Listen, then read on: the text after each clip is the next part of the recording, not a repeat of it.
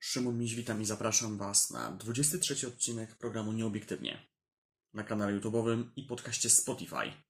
Naprawdę.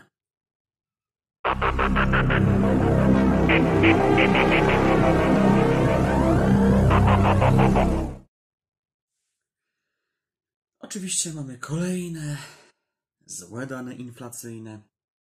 13,9%. Nie oszukujmy się, będzie to ponad 14 prawdopodobnie o czym dowiemy się za dwa tygodnie dokładnie. I to nie jest dobra wiadomość. Oczywiście. Dla nas, bo dla rządu bardzo dobra. Podatek inflacyjny ma się dobrze. I o ile NBP chyba zdało sobie sprawę z tego, że coś tu jest nie tak, to rząd dalej gra na to, żeby powiększać, powiększać i powiększać swoje dochody udając, że powiększa dochody Polaków. Zamiast zmusić Polaków do oszczędzania pieniędzy, zmusić Polaków do nie wydawania ich, do zaprzestania w dużej mierze konsumpcji, to zachęca do tej konsumpcji i napętla jeszcze raz inflację, 14 emeryturą chociażby. I to jest po prostu żałosne fatalna polityka fiskalna przekłada się na fatalną politykę państwa.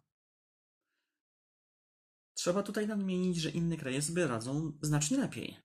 Holandia chociażby, gdzie inflacja zaczyna pomału spadać.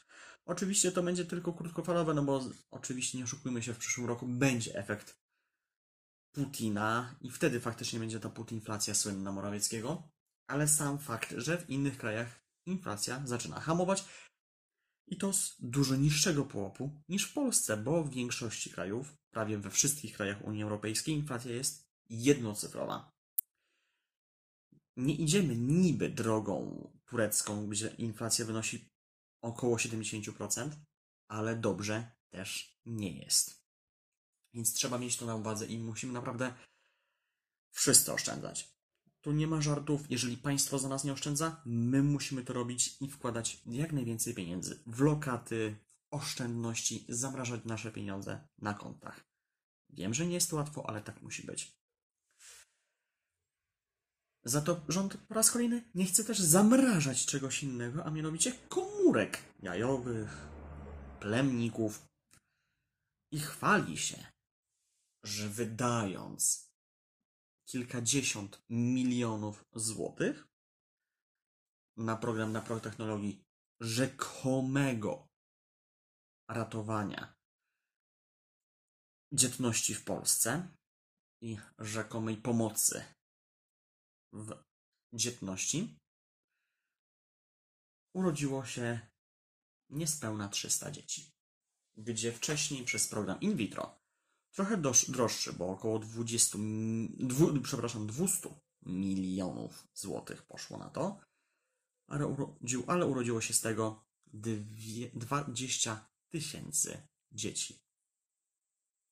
100 razy tyle przy wydaniu 5 razy więcej. To jest porażka oczywiście.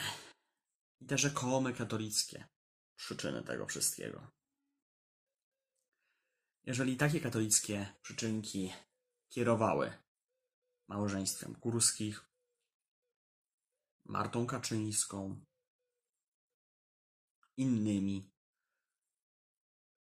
to chyba naprawdę trzeba spuścić zasłonę milczenia i zrzucić kurtynę, bo to jest naprawdę żałosne. Nawet nie śmieszne, a żałosne po prostu.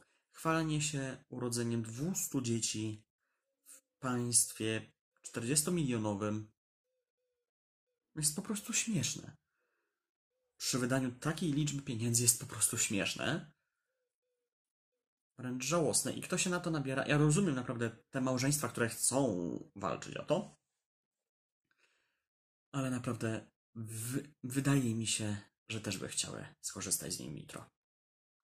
Bo to jest na pewno szybsze, a państwo to uniemożliwia. Nie mówię o refundacji, bo to jest za bardzo ingerowanie w budżet państwa i też droga rzecz, ale udostępnienie tego i umożliwianie jak najbardziej.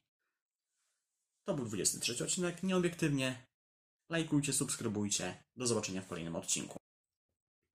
Oglądajcie, słuchajcie, czytajcie. Wszystko o wojnie w Ukrainie, ale nie tylko. Oglądajcie w serwisie YouTube, programy naprawdę oraz nieobiektywnie, a także inne specjalne wydania programów. Słuchajcie te programy w serwisie Spotify. Czytajcie naprawdę.blog. Najważniejsze informacje, ciekawe artykuły o Polsce i świecie. Serdecznie zapraszam.